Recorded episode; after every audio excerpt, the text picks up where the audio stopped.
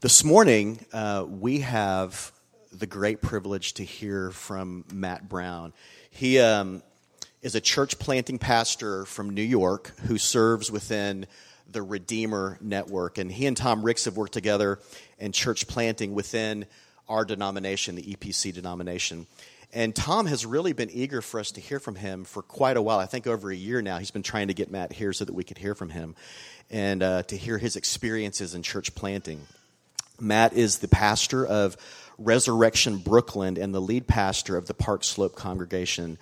And uh, his church was instrumental in helping start a residency program for church pastors around the country. So, will you help me uh, in welcoming Matt as he comes and shares God's word, word with us this morning?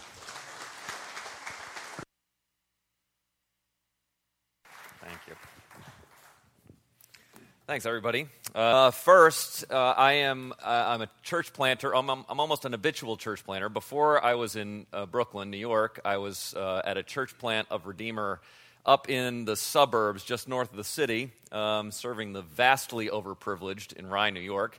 And, uh, and we met in a local school in a gymnasium that looked a lot like this. And so every week we would preach and lead worship from the foul line right down here. And so being here this morning, I have just all these memories just come flooding back of all the setup that is involved uh, in worshiping like you do. So uh, I know there are a lot of very tired volunteers here every week. So good work. Um, it's also uh, it's great to be here, and uh, I, I was excited to come and uh, and meet Tom's church because as I've been getting to know Tom over the last couple years, he talks very, very highly of you all. He really loves being your pastor. And so I was excited to come and, and, meet, and meet his church. And, uh, and you are a lovely group of people. Uh, and as I was thinking about what I was going to do when I was here, uh, I, I gave it a lot of thought for a lot of weeks, and I wasn't exactly sure what I was going to do. Uh, prayed, fasted over it, and finally the Holy Spirit instructed me as to what I should be doing here when I came to visit. So you will imagine my surprise when Tom beat me to the ice bucket challenge. I had no idea what I was going to do then. Um, and Tom challenged me to the ice bucket challenge, and I'd already done it, and my kids had seen me almost die of a heart attack because the water was so cold. I was not, there was no chance I was going to do that again. Um, well, Tom has been asking me to come down, uh, as you heard, because I've been involved in church planting, and for some reason, he thinks that you need to hear what, what I've been about, what motivates me, the things that are on my heart. And I'm not entirely sure why, because Tom himself is a church planter. You guys are here involved in a church plant, and he has a lot of wonderful things to be saying too. But we do have different perspectives on things, and it's a great thing, and I'm happy that he has been hospitable to invite me here today. Uh, so, a little bit more about about what our work in Brooklyn is, is all about. We, I started uh, the first congregation of uh, Resurrection Brooklyn, by the way, is a multi site church, multi congregational church up in Brooklyn, and we are committed to planting uh, neighborhood churches throughout what we say is God's favorite borough. Uh, we say, now, New York has five boroughs, and Brooklyn, and by the way, you're going to be utterly convinced of this when I'm done telling you. Brooklyn is God's favorite borough. Because God loves people more than he loves anything else. And Brooklyn is by far the largest borough in New York City. Two and a half million people. Uh, it'd be the fourth largest city in the United States if it were a city all on its own. So it's bigger than Houston. Brooklyn is gigantic. And there are any depending depending on what realtor you ask, there are between 80 and 90 neighborhoods in Brooklyn, and uh, and we are hoping and praying that God will allow us the opportunity to plant a number of churches in those neighborhoods. Um, to that end, let me also introduce today uh, Michael Sabraco. Michael, stick your hand up over there. Michael is actually our newest church planter. Um, he, is, he and his family are living here in St. Louis uh, while they raise their money so that they can come up and plant a church in Brooklyn Heights, which is uh, one of the most historic neighborhoods in Brooklyn, and it's uh, very influential in our, in our city. So uh, be praying for Michael. And after you write your tithe check here to Green Tree, you can write your second check to Michael. That'd be great. Um, so uh, it is. It really is a. It really is a pleasure to be here. And when Tom said that I was going to be the first uh, of a two-week mini series on mission, and what it means to live as followers of Jesus Christ in this world, uh, I knew right away what passage I wanted to, uh, to look at together. It is one of my personal favorites. Uh, I love the book of 1 Peter. Uh, it's coming out of 1 Peter. It's 1 Peter chapter 2. Uh, and Luther loved, uh, Martin Luther loved the book of 1 Peter. He said that there is nothing there is nothing in, in all of the Bible that you can't find in 1 Peter. 1 Peter is kind of like the, the Bible condensed. You can find all sorts of wonderful theology and things. And so I think it's great for us to be looking at 1 Peter together. So let me read this morning's passage to us before we jump into it, and then um, I'll pray for us. And I think that's going to be up, yes. 1 Peter 2 1 to 12. Hear the word of the Lord. So put away all malice and all deceit and hypocrisy and envy and all slander. Like newborn infants, long for the pure spiritual milk, that by it you may grow up to salvation, if indeed you have tasted that the Lord is good. As you come to him, a living stone rejected by men, but in the sight of God chosen and precious, you yourselves, like living stones, are being built up as a spiritual house, to be a holy priesthood to offer spiritual sacrifices acceptable to God through Jesus Christ. For it stands in Scripture Behold, I am laying in Zion a stone, a cornerstone, chosen and precious, and whoever believes in him will not be put to shame.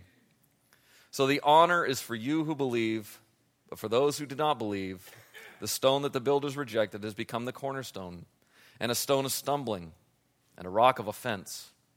They stumble because they disobey the word as they were destined to do. But you are a chosen race, a royal priesthood, a holy nation, a people for his own possession, that you may proclaim the excellencies of him who called you out of darkness into his marvelous light. Once you were not a people, but now you are God's people. Once you had not received mercy, but now you have received mercy. Beloved, I urge you as sojourners and exiles to abstain from the passions of the flesh, which wage war against your soul. Keep your conduct among the Gentiles honorable, so that when they speak against you as evildoers, they may see your good deeds and glorify God on the day of visitation. Let's pray. Almighty God, our Heavenly Father, we thank you for these words for they are words of life to us. They are your words, penned by Peter, inspired by the Holy Spirit, for your church throughout all ages. We thank you for these words, and we ask that you would help us to sit with you today. Sit with Peter, that we might hear him, hear him speak to us, and encourage us, instruct us, and that we might see you more clearly. And as we do, we would follow you more faithfully. We pray this in Jesus' name. Amen. Uh, some of you may know the, uh, the, sh- the Gothic, the Southern Gothic short story writer Flannery O'Connor. Uh, Flannery O'Connor is one of my favorite writers. Uh, my wife and I named our first child after her, uh, Flannery, and Flannery rocks. Um, and, uh, and one of the things I like about Flannery O'Connor's stories is how kind of bizarre they are very angular. She has really weird characters. There are always, there's always some sort of strange twist in her stories that kind of make you tilt your head and think about the world in a bit different way. Now, my mother-in-law, uh, when we first had our when we first had Flannery, uh, 14, almost 15 years ago, uh, when we gave Flannery her name, my mother in law said, well, Why did you name her Flannery? And I said, Well, because we love Flannery O'Connor. She said, Well, who's Flannery O'Connor? So I explained it. And she said, Well, do you have anything that I could read by Flannery O'Connor? I said, Sure. I said, Why don't you start with one of my personal favorites, A Good Man is Hard to Find? Great story. So she, ran, she went, she read the short story, and she came back to our house a couple weeks later, and she said, um, I don't really understand why you like her so much. And why did you have her read, why did you have me read that story? I said, Why? Why, did, why didn't you like that? She said, The mother in law was shot at the end of the story. I said, Oh, right, I forgot about that part. I wasn't sending any message. No, it's just a very interest anyway. So And one of my favorite things that Flannery O'Connor has said, what she said was, the truth, when you find the truth, when you finally come and embrace the truth, the truth will make you odd. The truth will make you odd. And that could be a subtitle for the entire book of 1 Peter. That the truth will make you odd. Because 1 Peter, Peter is writing to a beleaguered church community in Asia Minor, modern day Turkey. And these people, because of their faith in Jesus Christ, because they're following Jesus, they are weird and they are standing out. Where all of their neighbors worship the Roman gods, worship the emperor of Rome as a god, they refuse. They refuse to eat meat that is sacrificed to idols. They make all sorts of decisions that are beginning to draw attention to them. And they're starting to find themselves ostracized. Their families are looking at them sideways. Their neighbors are thinking, What in the world are you doing? Some of them have been losing jobs, some of them are losing spouses. And so, Peter, in this passage, he's writing to encourage them, to build them up, to edify them, and say, Hey, I want you to know who you are. And then what does he call them? Sojourners, exiles. Sojourners and exiles. In our modern parlance, we might call them homeless vagabonds. You can imagine Peter's parenting skills, can't you? I'm sorry that you feel like such a freak at school, sweetheart, but it's because you are a freak right? That's what Peter is saying to them. Yes, I see you feel really odd. And everybody's looking at you and it's so it's so discouraging and it can wear you down. But what I want you to see is that you are exiles and sojourners. You are weird in this world. But Peter isn't being cruel. Think about the language that Peter is using for this church. Think about what he's saying. He's saying you're exiles and you're, you're, you're sojourners in this world. You're aliens and strangers. Why? Because you are God's people. You're God's people. Let me read the passage to you again. But you are a chosen race, not all of it. You are a chosen race, a royal priesthood a holy nation, a people for his own possession, that you may proclaim the excellencies of him who called you out of darkness into his marvelous light. You hear those words? Those are words that have only, in all of history until this point, been, dis- been used to describe the people of Israel. God's chosen and precious people. And here Peter is using them to describe a church of Gentiles and Jews together in Asia Minor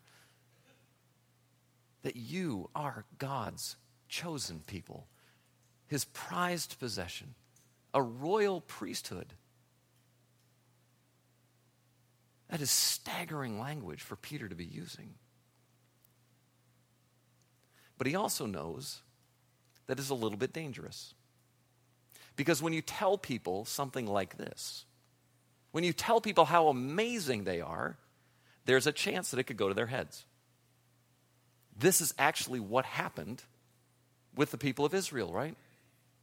Because by this time in history, the people of Israel had, had become so secure in their relationship with God that they had forgotten that they were called to be children of Abraham in order to bless the world. And so Peter comes right away and he reminds them why is it they are the people of God? How did they become this people of God? And he says in the passage, You are God's people because of God's mercy. You're God's people because of God's mercy. You are choice. You are, you are, you are chosen. You are a, a royal possession here because God loves you. And Peter understood something significant. He understood that God always chooses to do his greatest work through those who are least deserving. This was true in Israel, right? Back in Deuteronomy, God tells Israel that he loves them. And why does he love them? What does he say? He says, Not because you were the biggest and most impressive people in the world, but because you were the least in number. You were small, you were insignificant. And therefore, I chose you. because I loved you. And because I wanted you to experience my goodness, my mercy, my grace. Peter knew that God always chooses the undeserving. And Peter knew that. He knew that personally. Remember Peter's story. Peter was a fisherman chosen to be one of Jesus' disciples. And he was a terrible disciple. He was awful. He was always fighting with people. He's chopping people's ears off. Like he's just not a good. And then even and then he denies Jesus three times when Jesus is about to be crucified. And even after the resurrection, he's not a very good disciple. If you read the book of Galatians, you learn that Peter is actually kind of a racist. He's promoting the Jews over the Gentiles, and he's excluding the Gentiles from communion with the Jewish believers. Peter knows his own track record. And so, here in this passage, Peter is actually writing to Gentiles and Jews together, and he's saying, Together you are the chosen people. Because why? Peter understood that we are only God's people because of God's mercy, because of God's grace. And that there is no room for boasting in the Christian life. That's wonderful news. And if it's, it's news that if we believe it, it will actually set us free. Because we will then be free from all the pursuits that we think give our lives meaning in this world. And you know what they are. You know the things that you think about, the things that wake you up at night, the things that you worry about, the things that take up all your mental and emotional bandwidth that you've invested yourselves in your job, your family, your kids, some relationship. And you think about these things and you think, these are the things that give me identity. These are the things that make me who I am. And so you're worried when they are ever threatened, they're ever going to be taken away. But Peter says, no, you must remember who you are. You must remember that you are a prized possession, that you are chosen for wonderful things. And that gets us to the second part of this. See, Peter is talking about the people of God, this church, these beleaguered churches in Turkey who are trying fitfully to serve Jesus. And as they do so, they're worn down and they're odd and their neighbors are looking at them. And then Peter says, You are a prized possession, a royal priesthood. Don't forget who you are. You are God's chosen people in Jesus Christ. But that's not where he stops. And that's not where God stops. Because God's prized possessions are not treated like our prized possessions. What do you do with your prized possessions?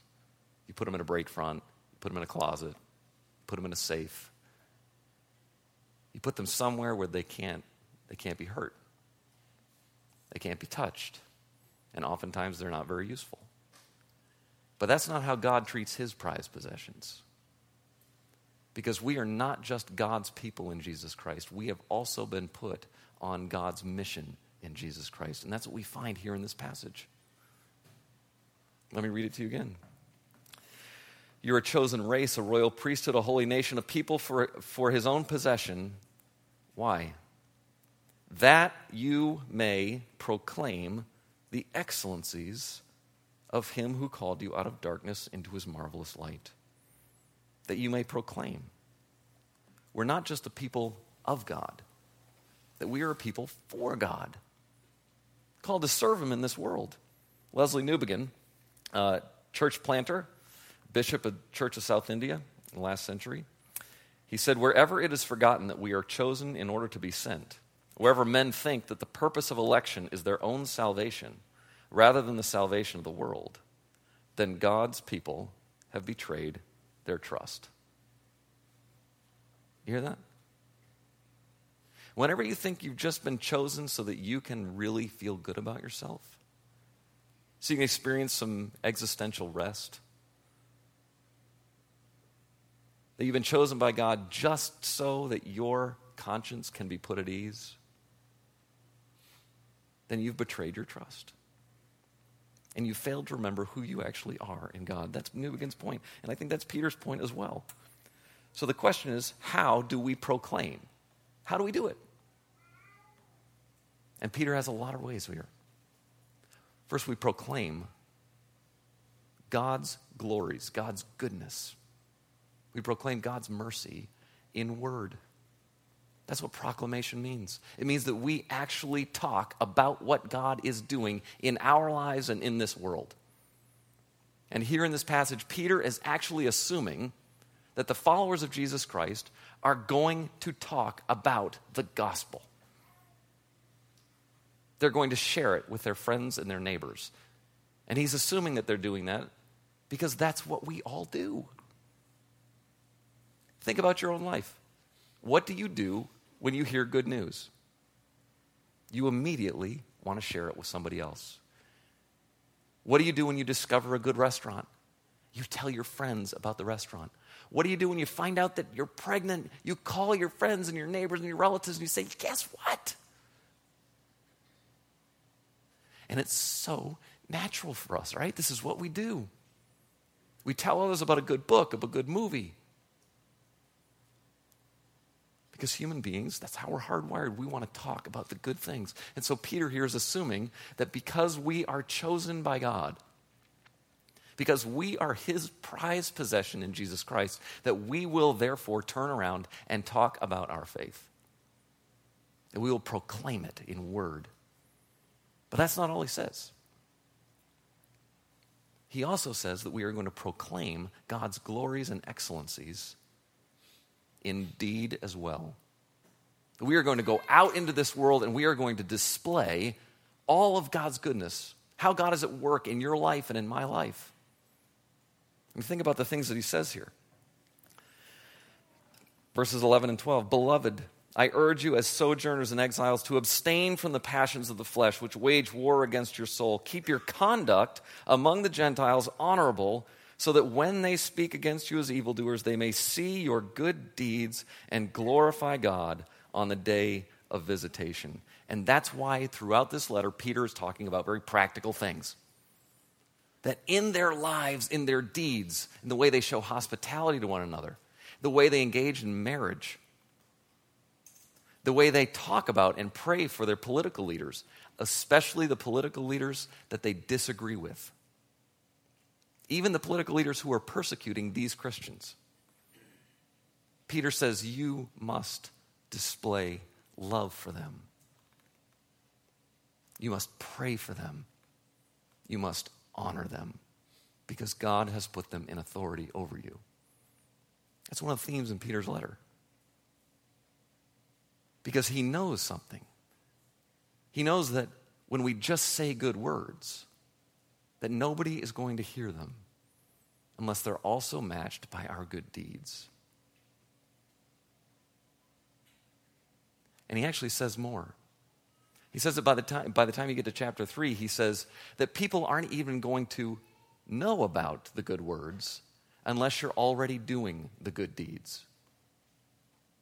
Listen. In your hearts, honor Christ the Lord as holy always being prepared to make a defense to anyone who asks you for a, for a reason for the hope that is in you. Do you hear that? Be prepared to make a defense. Be prepared to give an answer for what you're doing. So be out there, be doing good deeds, so that people will ask you why, and then you can proclaim the gospel to them in word.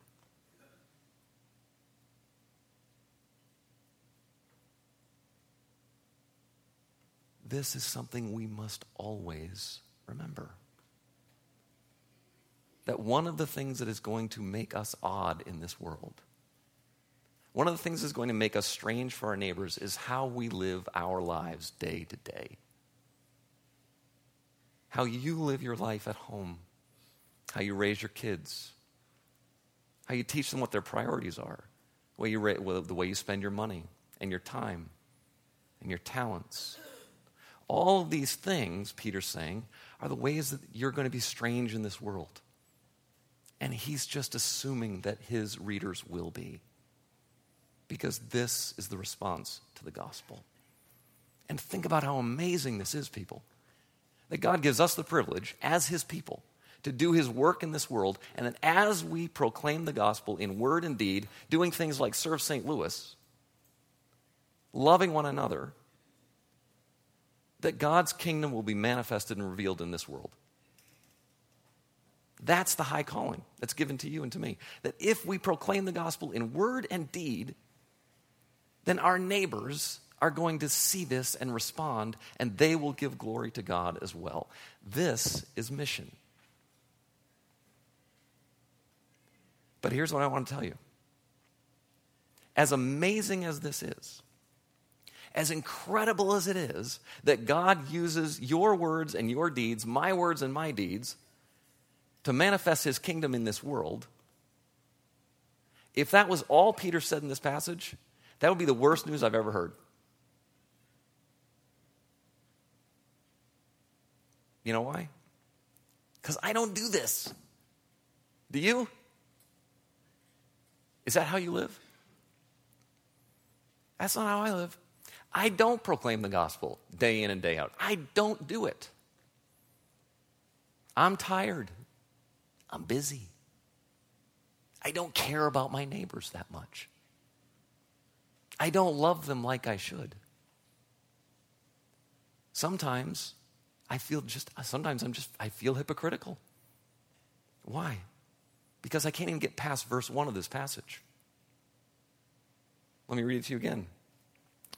So put away all malice, all deceit, hypocrisy, envy, and all slander. If you've managed to do that this week, raise your hand. Right? Friends, oftentimes I don't talk about the gospel. I don't proclaim it in word to my friends and family, to my neighbors who do not believe, because I know that my words and my deeds do not match up.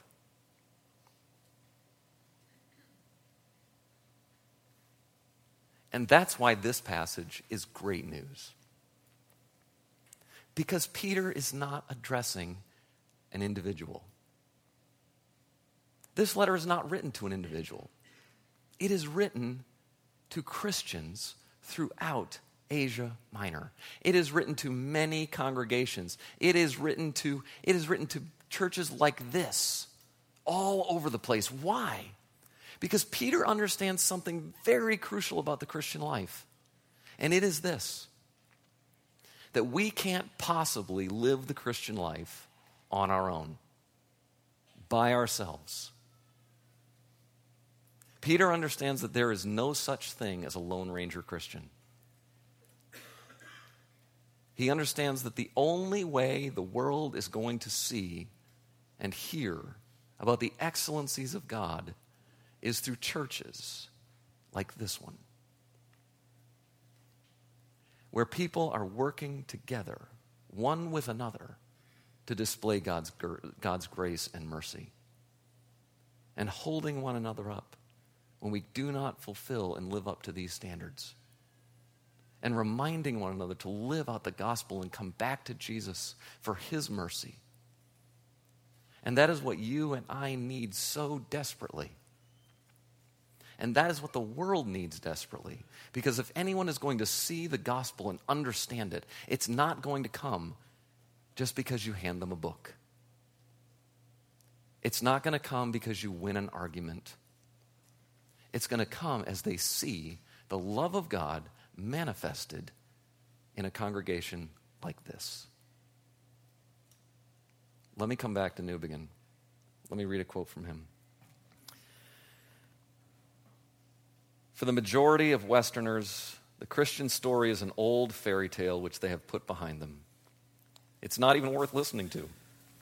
One shuts the door and turns back to the television screen where endless images of the good life are on tap at all hours. How can this strange story of God made flesh, of a crucified Savior, of resurrection and new creation become credible for those whose entire mental training has conditioned them to believe that the real world is the world which can be satisfactorily explained and managed without the hypothesis of God? I know of only one clue to the answer to that question, only one real hermeneutic of the gospel a congregation that believes it. Friends, this is your high calling in this world to be a congregation that believes together, that serves together, that proclaims the gospel together. This is God's plan for you and for his people. And if we don't live it out, then we can't expect any fruit. But when we do live it out, we see abundant fruit in this world. God is faithful to the promises that we see here. He's been faithful in Brooklyn. We've seen this in countless ways. My current music director, Gerald Menke, a great steel guitar player, was invited to play by another band member many years ago.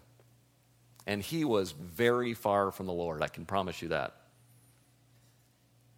It's quite possible, in his memory, that he showed up to worship to play the steel guitar that morning, very hungover. And as he began to worship with us, week after week after week, he started to experience the love of our congregation. And when he had children, the people in our church made meals for him, for he and his wife and their family. And he started to bring his kids to church.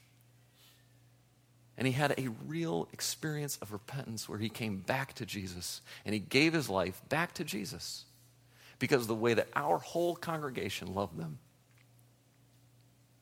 And I have had the privilege of baptizing both of his kids now.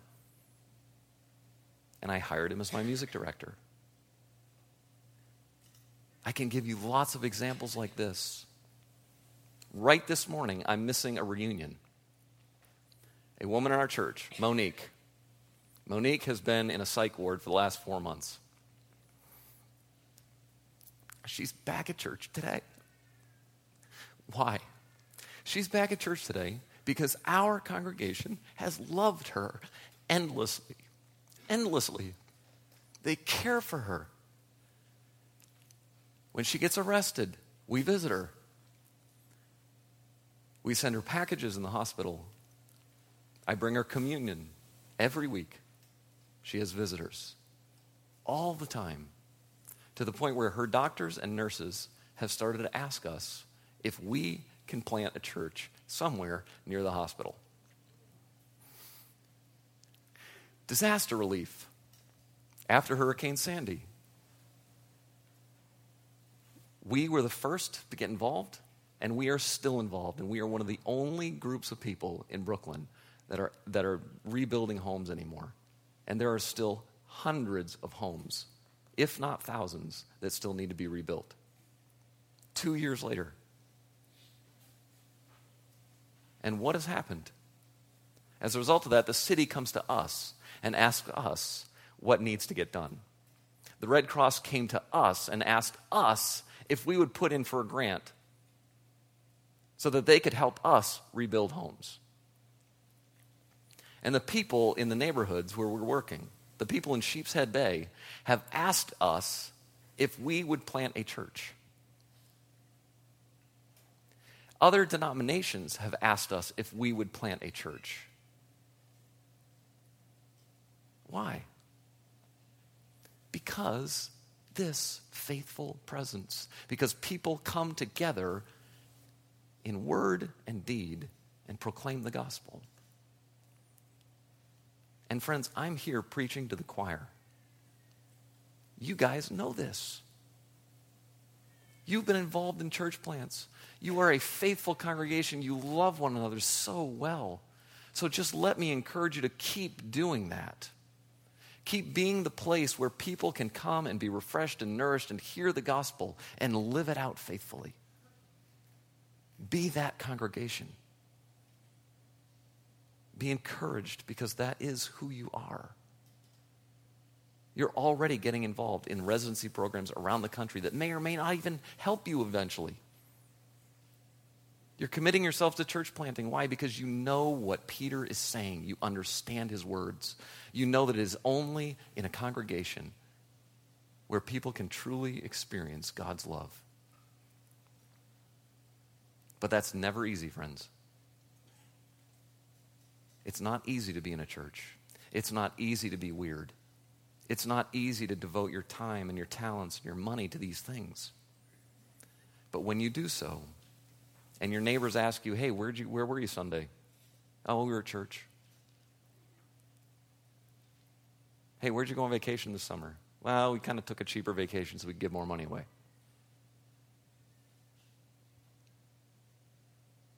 When you have these stories, when your lives give evidence, then the excellencies of God will be proclaimed in this world. This is Peter's promise. And friends, this is what has happened. This is how the church grew in the Roman Empire.